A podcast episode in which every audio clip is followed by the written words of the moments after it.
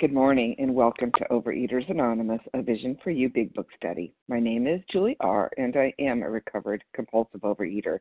Today is Wednesday, October 17th, the 7 a.m. Eastern Standard Time meeting. Today we are reading from the Big Book, and we are at page 140, starting with the third paragraph. Your man has probably, reading through two paragraphs, ending with a well man. Comments will be on both.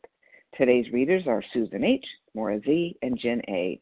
The share ID for Tuesday, October 16th, 7 a.m. Eastern Standard Time meeting is 12,047. For the 10 a.m. Eastern Standard Time meeting, it is 12,048.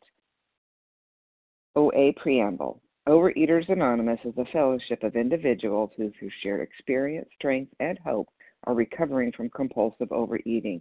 We welcome everyone who wants to stop eating compulsively. There are no dues or fees for members.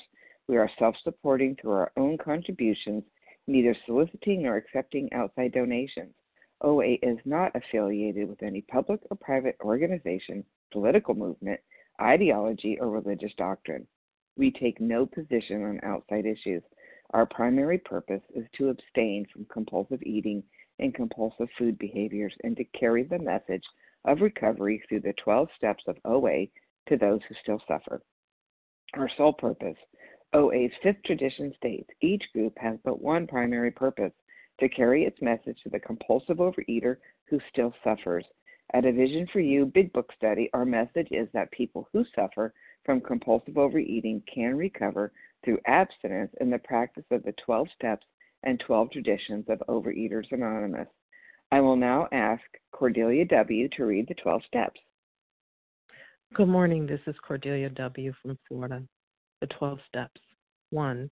We admitted we were powerless over food, that our lives had become unmanageable. 2. Came to believe that a power greater than ourselves could restore us to sanity. 3. Made a decision to turn our will and our lives over to the care of God as we understood Him. 4 made a searching and fearless moral inventory of ourselves. 5.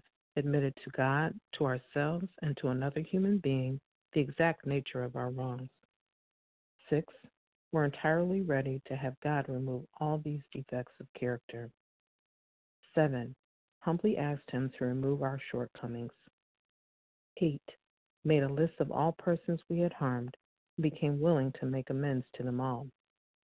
9 made direct amends to such people wherever possible, except when to do so would injure them or others. 10. Continued to take personal inventory, and when we were wrong, promptly admitted it. 11. Sought through prayer and meditation to improve our conscious contact with God as we understood Him, praying only for knowledge of His will for us and the power to carry that out. And 12. Having had a spiritual awakening as a result of these steps, we tried to carry this message to compulsive overeaters and to practice these principles in all our affairs. Thank you.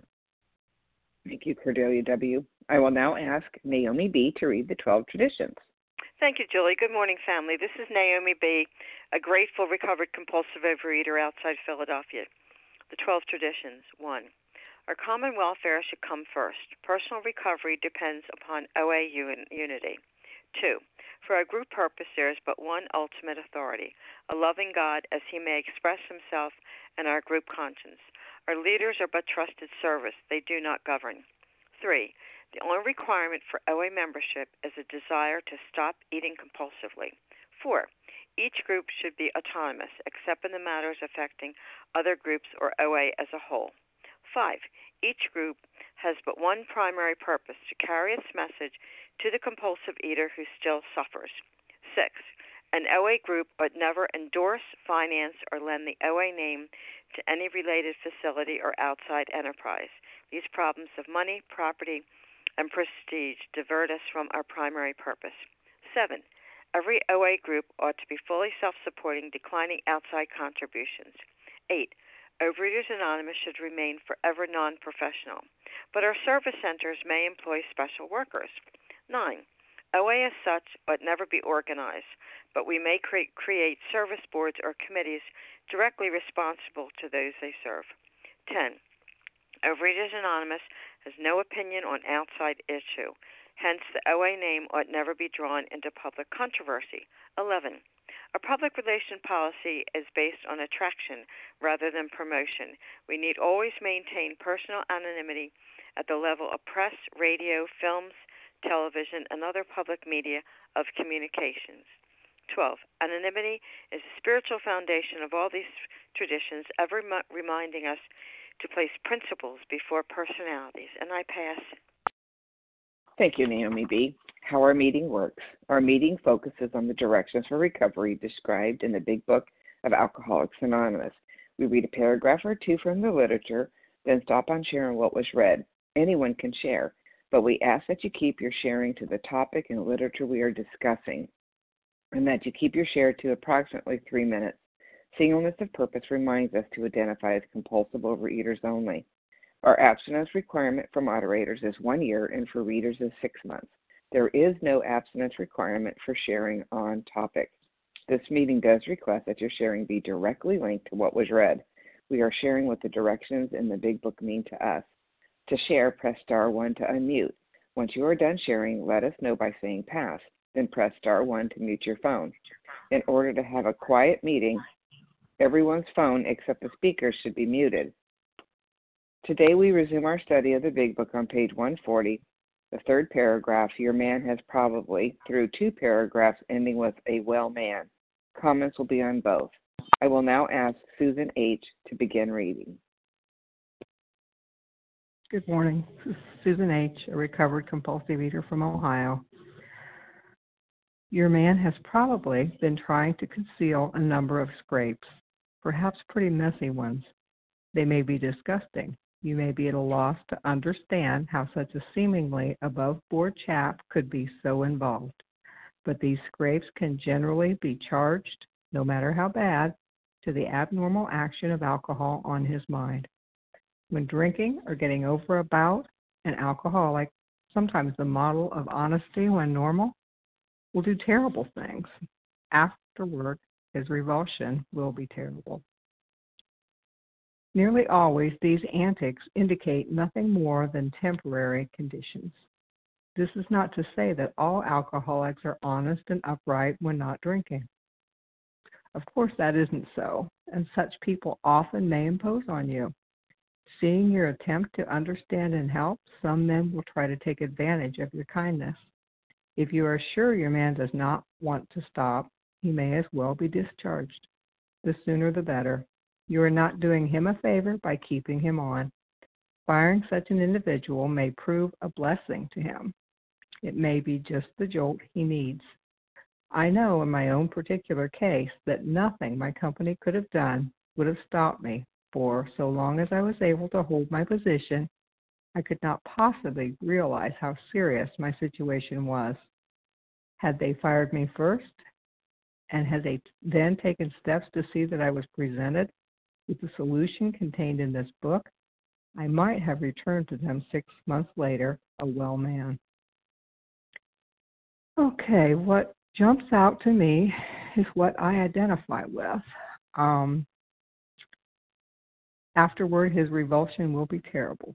Mine was very often. Um, before I retired, I had a habit of in times of tension, in times of quiet at work, eating everything in the break room.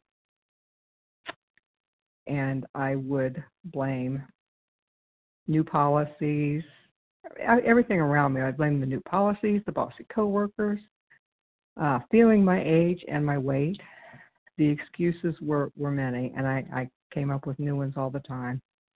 The revulsion with my behavior was real.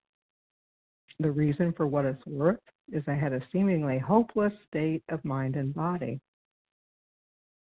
There is a solution, and today I'm living in that. The revulsion with myself was an ongoing part of my disease. I may fall back on the habits of running myself down, but I am learning every day that my higher power loves and respects me no matter what and that's how that's how I hope to treat myself also. Um, I'm living in gratitude that I don't have to live like that anymore. I don't have to be horrified by what I ate anymore. and but I have a higher power that loves me no matter what. Loved me through all that awful time, loves me today. And I am very grateful. And with that, I will pass. Thank you very much, Susan H. For those who just joined the line, we are on page 140, starting with the third paragraph. Your man has probably ending, uh, reading through two paragraphs ending with a well man. And if you'd like to give me your name once, I'll write down as fast as I can. Who would like to share? Lisa B. Lisa B. Kristen R. Kristen R.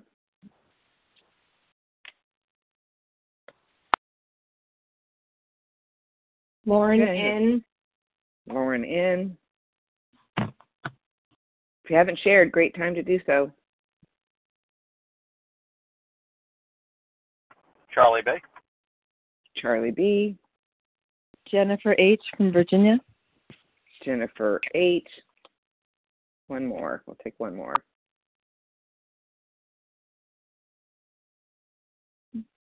Okay, well, we'll start with this group Lisa B., Kristen R., Lauren N, Charlie B., and Jennifer H. Go ahead, Lisa B. Good morning, Julie. Can you hear me okay? I can.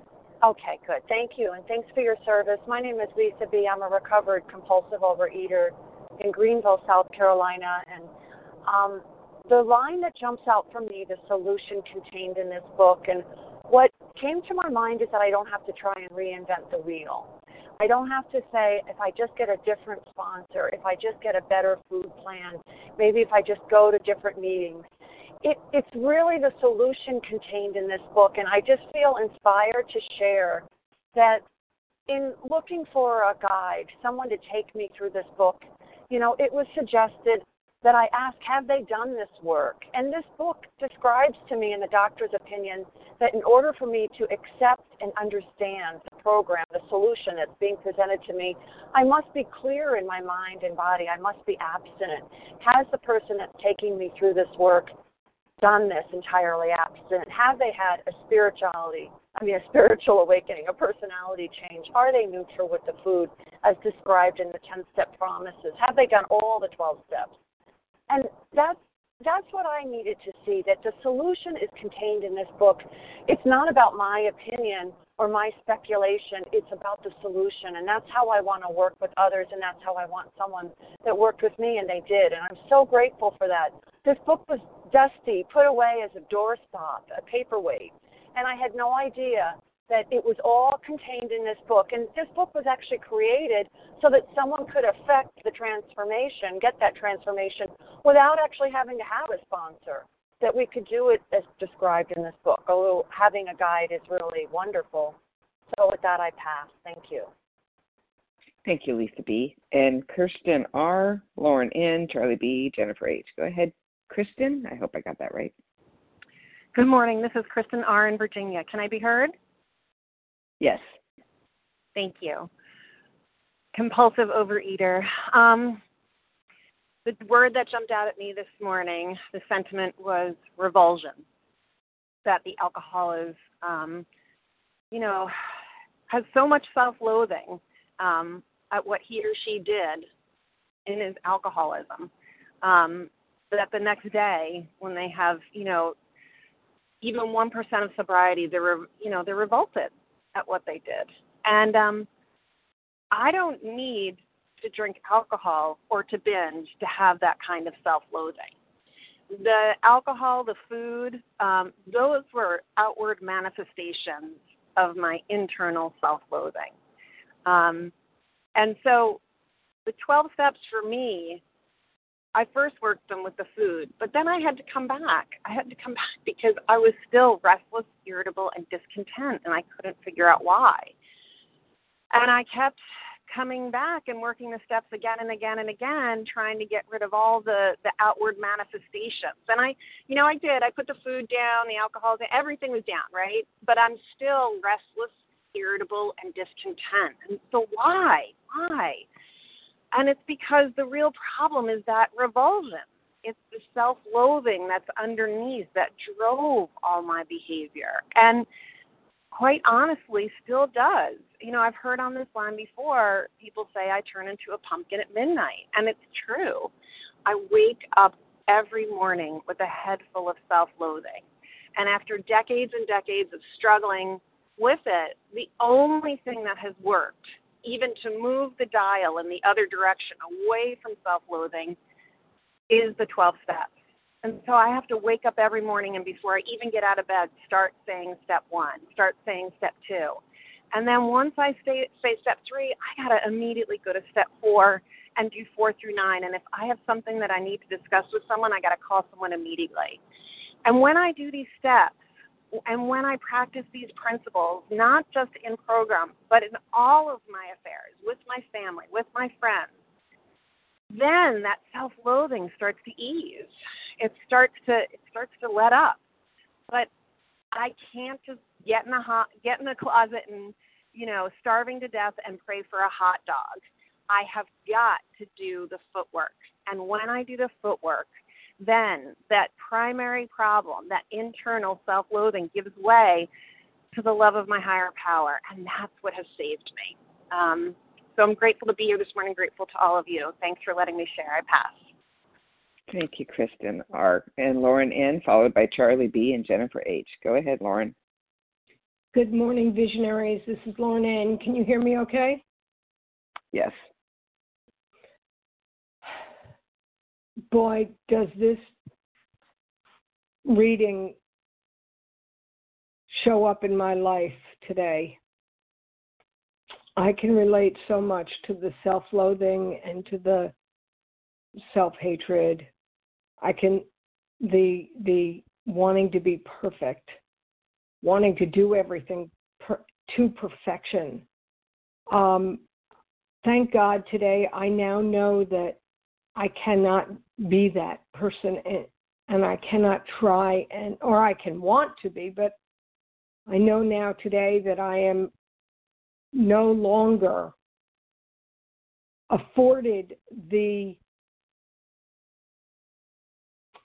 luxury of trying to be perfect. Because when I do that, I set myself up to be in my disease thank you today. I am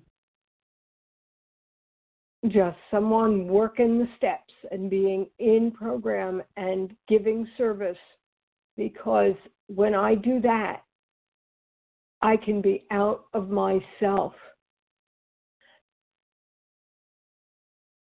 and try not to control all those around me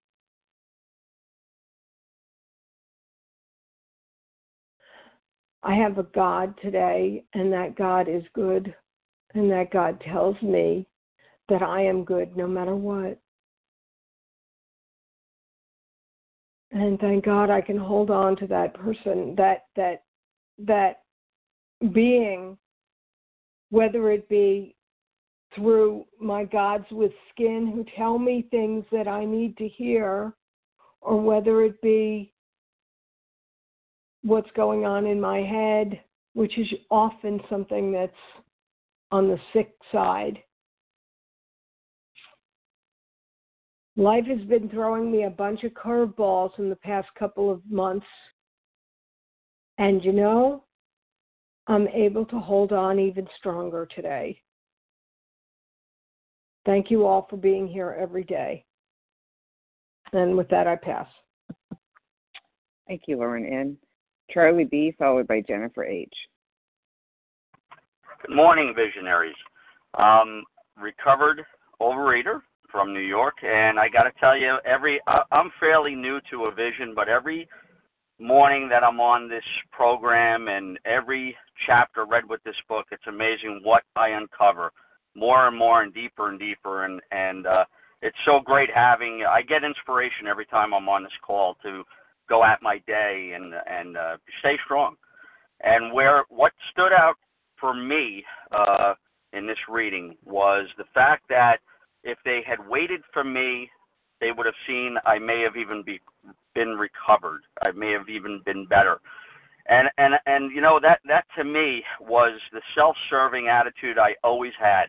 You know, they need to wait for me when I'm good and ready. You know, when I'm dead, I'll be ready. And you know, I had to get in tune with my higher power and and prepare myself. No one was going to get me ready. I had to become ready on my own and and start on the path to recovery on my own and uh and and embrace my higher power and embrace the program and and once I had done that I took off and to me it's um very much the same way that we say we don't want to stand on a soapbox and preach. You know and I've had people come up to me and preach different types of things and say hey you know you need to really uh watch what you eat. You need to really be careful. And and it, it wouldn't matter. It wouldn't matter. I had to be ready. And uh it wasn't until I was ready that I became prepared to embrace my higher power and work the program and become uh, become really involved in in the vision. And through this program, um, I've been able to, you know, overcome adversity in my job, many changes that would have spiraled out of control, many things that come up that would have drove me to food because it would have got my emotions going now I'm able to deal with this. I'm not I don't need to run to food anymore. I don't need food to be my solution. So it has been so empowering being able to deal with the emotional aspect of this disease. And uh, it really has shined a light, you know, on that. It was the emotional that was driving me to the food. It wasn't the food itself. There were allergies, without a doubt. But unlike, you know, other diets that I made try through the years and bounced around, wasn't until I really got in tune with with my higher power and my emotions. And this has been uh, just a great journey, and I continue to take it, and I will uh, always embrace it and love the program. With that, I pass. Thank you, Charlie B. And Jennifer H., you're next.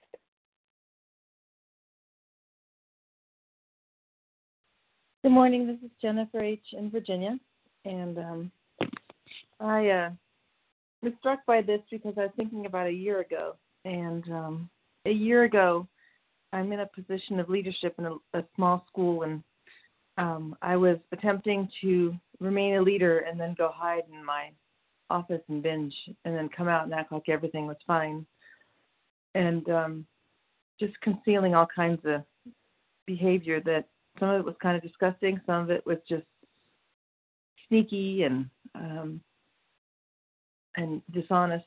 And and then I'd come out and be just so just I don't know cranky and yelling and not able to handle things and um, and I'm really grateful that today because of this program and working the steps in my higher power things are different. Um, yesterday was my birthday and I got a card from my husband and he was commenting about the changes over the past year. And um the changes he sees in me as far as he said that I am dealing with my hunger urges. I'm like, well, okay, I am, but it's you know, it's so much more than that. It's this addiction and the allergies and putting that down and working the twelve steps and and being able to deal with life on life's terms and going through menopause and everything else that's in my um, rearranging my job some so things are better. And none of that would have been possible. I mean, programs make such an incredible difference because otherwise I was just trying to conceal my scrapes. Um, some of them were messy. And even when I was not in the middle of a binge, you know, honesty was not my first policy all the time um, there's more people pleasing and trying to look like everything was okay. And there was a lot of shame. Um, they, they say the word revulsion here. For me, it was shame. Um, and you know, trying to appear normal. And uh, you know, working these steps are what got me out of it. I, um, you know, I had I had a religion already. I had trying to reach out to my higher power and all of that, but the connection didn't come until I started working the steps in conjunction with with that um, because working the steps clears away the blockages that I had that kept me from anything other than focusing on myself. So I'm just really very, very, very grateful for this program and for the changes um, that others see in me, as well as um, the changes that I'm seeing in myself physically and mentally and spiritually. So thank you very much. Okay. Thank you, Jennifer H. And um, I'd like to remind everybody that we are on page 140, starting with the third paragraph. Your man has probably reading through two paragraphs, ending with a well man, and comments are on both. Who would like to share? This is Larry. Larry. Russ M. Russ M.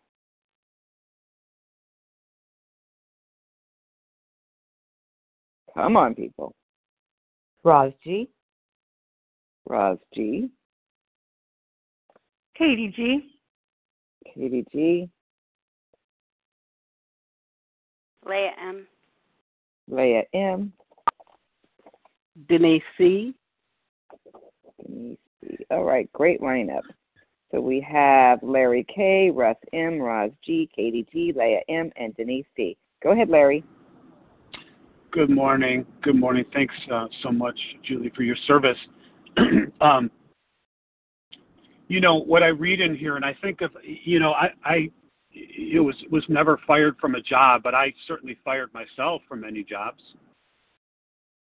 Um, and you know I think about it that you know consequences can be a great blessing, and it you know it talks about you know the man the woman who's fired from a job because it can be a catalyst for change. You know, when nothing was changing in my life, nothing was changing. I stayed static. I stay I remained the same person. I needed consequences. I don't know why. I wish I could have got you know gotten it because I just was able to analyze the situation, but it, it just it just wasn't me. I was many things, one of which was a compulsive overeater. I I numbed out from feeling anything, and so eventually I, it just became too much for me. The the emotional buildup was too much, and those consequences only in reflection. I didn't see it at the time, certainly, but those were a catalyst for change. And and God really did come to me, even when I didn't know it, through the actions that were born through my emotional and physical wounds. It wasn't when things were seemingly going okay. It was when I was, you know, kind of like in the proverbial fetal position, you know, on the ground uh, with tears. You know, it, it took it took those types of consequences for me to be ready and open to consider a different way of life. And even then, I wish I could tell you that I, well, I just picked up a spiritual toolkit at that point and lived happily ever after and was sprinkled with pixie dust and all was well, and that's not so. That's not true. See, the big book describes, you know, the phenomenon pretty well for a guy like me. It says, you know, you know, I had to be beaten into a state of reasonableness. If I wasn't beaten into a state of reasonableness, I would not have taken those actions. I had to experience those consequences. And when I when the, when the consequences became great enough and I don't know at that point. I can't tell you exactly when that point was for me. But then I was willing to grab on, to grab on to something that didn't make sense to me. I mean, this is going to work. What are you kidding me? What is this? Like group therapy? That's going to work? I've tried that. And it was something different. And I didn't know what I didn't know. And I couldn't see what I couldn't see. But you know what? Changes came. They came.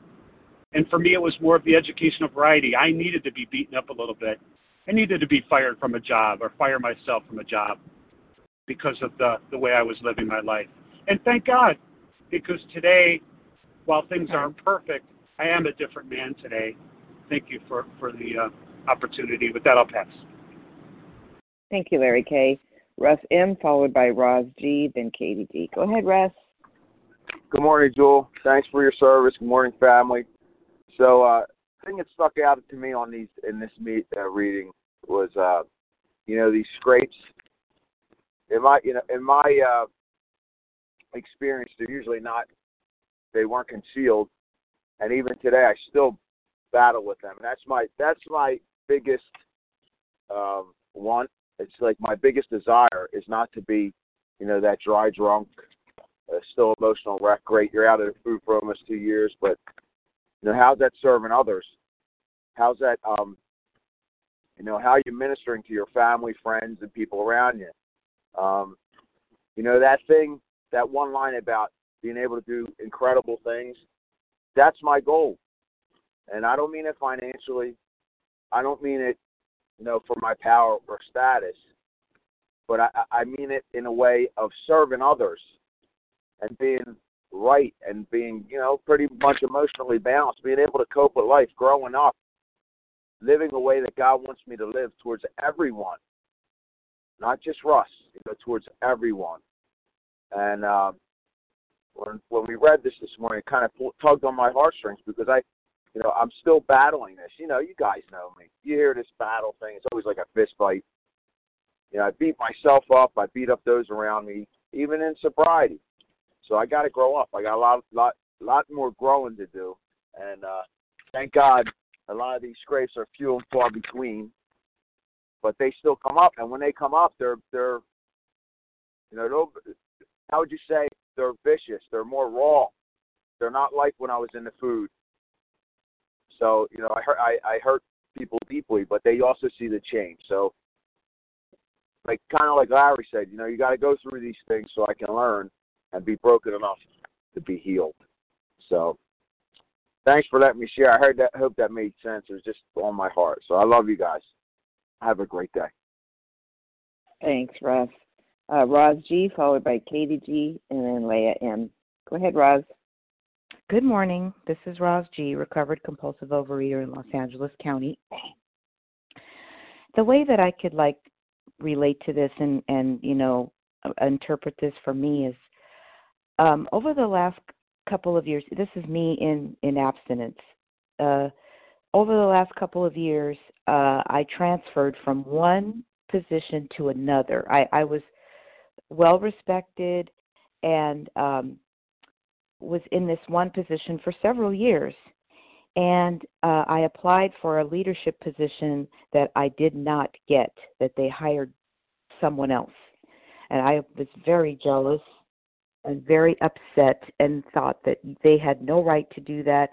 And I was pissed off. And so I transferred to another place telling them, you know, I want to do leadership and um you know went into this place thinking that I could you know just step into a leadership position but you know my ego was just out of control and even in my you know even in my recovery I was I had a lot more humility to go through and I tried for seven leadership positions of which I was hired for none and I kept complaining in meetings and saying I did I applied for this and I didn't get it. Well, and uh, with the with the the kindness of my sponsor, I was finally and God, I realized that I was way too. It was way too. I had way too high of an ego to even step in a position like that, and I was not ready for that. So I went with my tail between my legs back to this place, and I have a, such a better attitude about what I'm doing. I'm I'm just doing what I can do very well, and I'm, I'm people are asking me for for my opinion about things, for help with certain things. This one lady came yesterday, probably 350 pounds, and she said, "Are you? Uh, you know, what are you doing? Are you are you still in that OA thing? And you know, I just said it's my life. I told her it is my life, and I shared with her the numbers and stuff. So it it was a blessing for me not just to be blown, just to be cut down to shreds, so to say, because I had way too much ego that still needed to be reduced at depth. And today I don't even know if I want those leadership positions. I want humility uh, well, I believe God wants that for me. I know our book and step seven has a lot to do with just being a humble person and being really good at what I'm doing. And that on page 100 it says if we do you know what we're supposed to be doing, then things that right. will come to us. Thank you. I'll wrap up by saying that things will come to us that we haven't even imagined, and I believe that's true. And with that, I pass. Thank you. Thank you, Rob Z. Katie G, followed by Leah M, and then Denise C. Good morning, Julie. Thank you for your service. Good morning, everyone. Katie G recovered in Boston. And, you know, I- I'm not sure that external consequences were enough to get me to stop. They certainly woke me up. But I've heard a saying if you want to be at bottom, stop digging because my disease will just keep going. It'll keep going if I don't apply this program of action. And I'm thinking about my approach to work, right? From my first job, I remember going to my boss the first month and saying to him, How do I get ahead? How do I get promoted? Gosh, darn it, that was me. And he said to me, You know, life's a marathon, not a sprint. And I thought, mm, You're not helping me.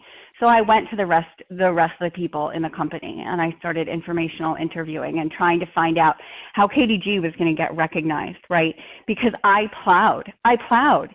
And then I got fired from four different jobs, okay? Right.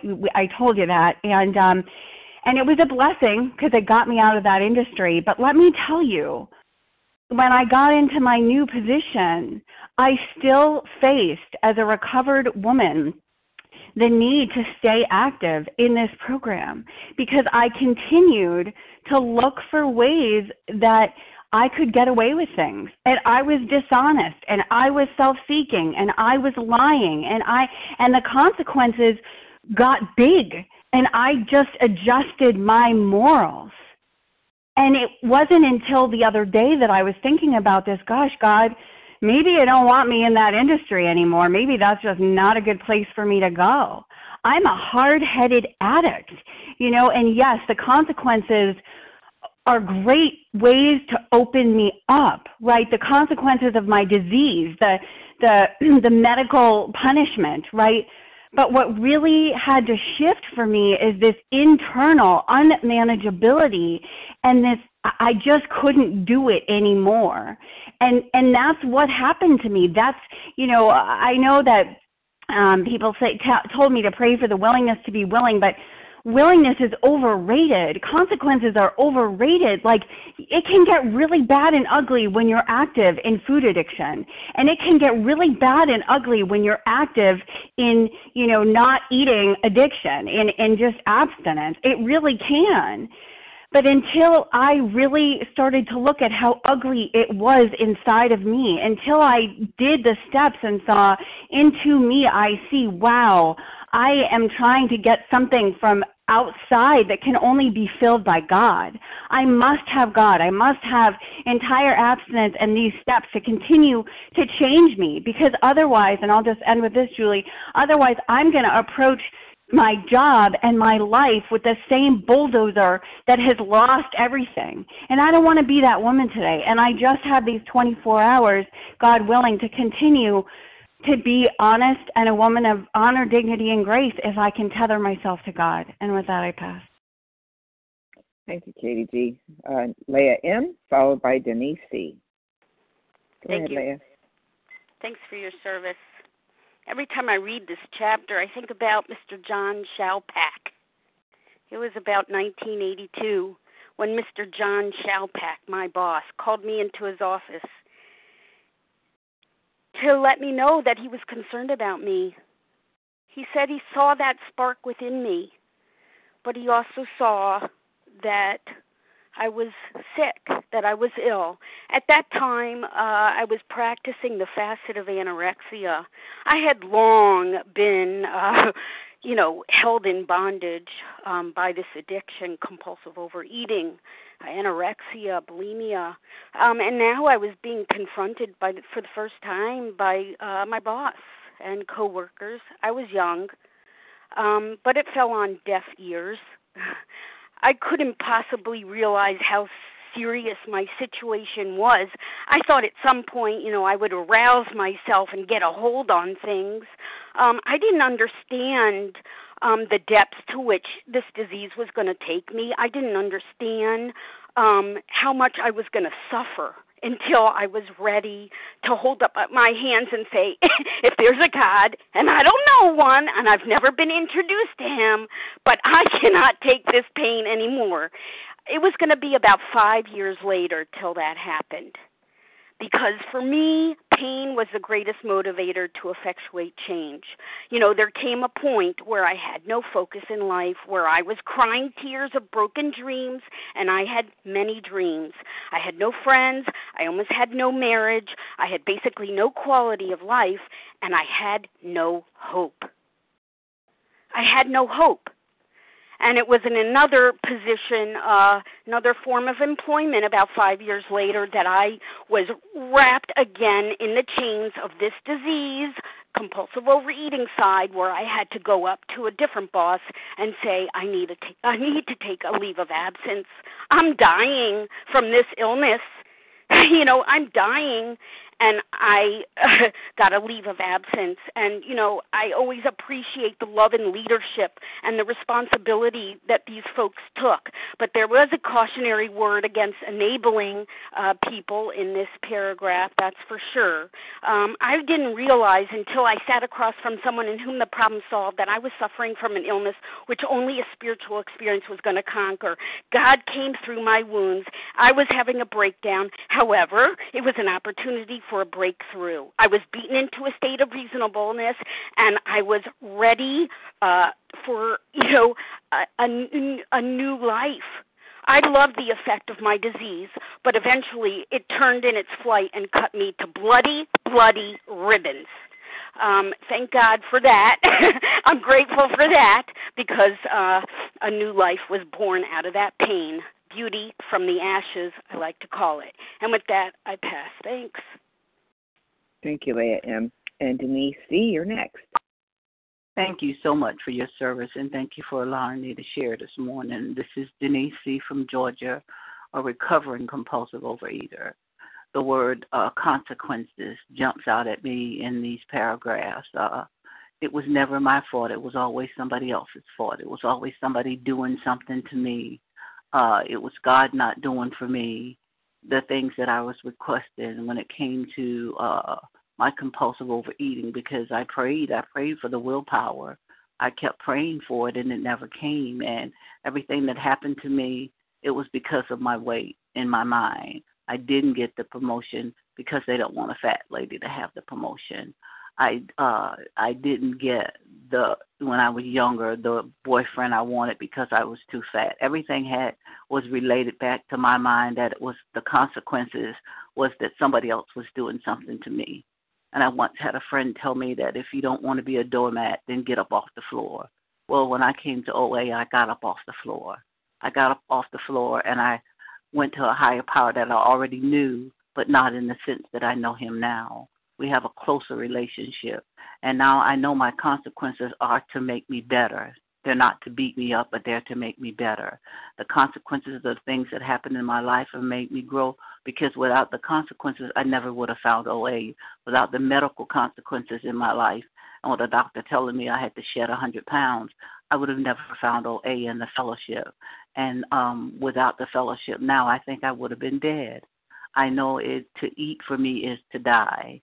And I know that to eat, to compulsively overeat for me is to die and uh, the consequences of the things that happen in my personal life and my my my health and um my relationships all have to do with the fact that my higher power which i call god is growing me. And i can i didn't see it then but i can see it now. I see it clearly because i have a relationship with him that's totally different than what it used to be so the consequences, when they come, instead of sitting there feeling sorry for myself, I say, what is it that my higher power is trying to tell me? What is it that he wants me to do? And that's what I pray on and that's what I hold on to.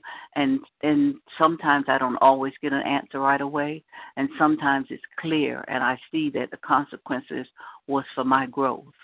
It was for me to move from point A to point B and be a better person and that's what this program has done for me. I've fought for for 40 years with this compulsive overeating problem, and now I realize that I only have to uh, content with it one day at a time, and that and that seems simple but hard. But the one day at a time is what helps me. And when the consequences come, instead of feeling sorry for myself and beating myself up, I look to see exactly why is this happening? What is it that my higher power is trying to right. teach me? And with that, I'll pass. Thank you for allowing me to share, and thank you again for your service. Thank you, Denise. Okay, who would like to share in the paragraphs we read, which was page 140, starting with the third paragraph? Your man has probably, through two paragraphs, ending with a well man. We can take three, I believe. Anita J. Craig F. Anita Lisa J. J.R.. Craig F. And Lisa J.R. We got our three. Craig F. and Lisa J.R. Okay, go ahead, Anita J. followed by Craig F. Thank you so much. Uh, this is Anita J. Recovered in Massachusetts, currently in New York City. Um, and please time me because I don't have it with me. Uh, this is the town. This is the city where I always wanted to be, and um, when I married, it's where I, I started working. I did work in Chicago for a while, but in New York City. Well, I don't have a horror story doing work, but it there it all was, the beginnings. And I got introduced to new foods. Sitting across from a woman, I, I can see her in that dish as if it were yesterday. I got introduced to lox, cream cheese, and bagels. And uh, that's all a compulsive overeater needs other new foods to do the deed. But um, I had no idea. Had no idea that that watery mouth and and all morning, shouldn't I be thinking about, for God's sake, I'm just a newlywed. I should be thinking about my new husband and all of that. And I'm thinking, what time is lunch? And uh, all the all the beginnings, and then you know later, um, once I went back to school, I got some training, and, and anyway, I just remember how we would always have a cake for birthdays, and I'd always pass. But then there I'd be in the in the back room where the remains were. I didn't need a whole piece. I wanted all that frosting. I didn't even like cake. I liked the frosting. It, I knew there was something wrong with that. I, you know, I knew it, but I couldn't stop. Still not thinking. I, I was decades away from, um, you know, from the final bottom, but I had some bottoms on the way. But there, all the all the beginnings were there, all the ominous warnings. But uh, but I failed to heed anything, and um, you know, it was more in the line of when I started um, volunteering that it began to really show up when I was huge and standing in front of the PTA as president and having to give a welcome speech in this boxy, boxy wool dress, looking like a big square, a big, you know, those boxy type dresses. And um, I got them hysterically laughing, and as they all left the auditorium to go to the classrooms, uh, one of the guy the fathers said to me, "You're a regular Totie Fields," and that some of you will look it up. Google who Totie Fields was and what she weighed.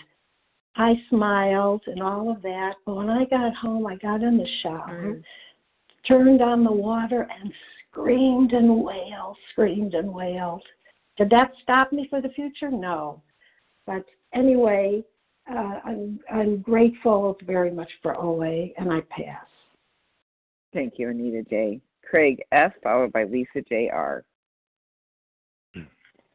Hi, Julie. This is Craig F. Thank you for your service. Um, I'm, I'm reading this um, uh, these pages, this, these two paragraphs this morning, and I'm um, struck with the uh, notion of my powerlessness, of my step one powerlessness. I paraphrase a friend of mine from another program that uh, says that our, everybody's story is kind of like this: we we we ate and we enjoyed it. Uh, we continue to eat, and although we enjoyed it some, we started to have consequences. And then, as we continue to eat, we really didn't enjoy it. All we had were consequences, but we the real insanity is we still couldn't stop. Uh, the consequences uh, weren't enough um, uh, on their own to make us to get us to stop, and and uh, that is uh, my insanity for sure. The uh, uh, this guy uh, he talks about how he may have done things uh, in the disease that uh, uh, he's remorseful for. I, certainly uh, understand that. I, I did uh, a lot in the disease that uh, you know, driven by the lash of my ego as much as anything that that I had a great amount of remorse for, and uh, and then it goes on to talk about how if uh, you know sometimes if the guy doesn't want to stop, he hadn't got if he hadn't gotten to the place where he wants to stop, you might as well go ahead and let him go, fire him. And you know, I, I think there's a subtle thought there that we have to be careful of. We,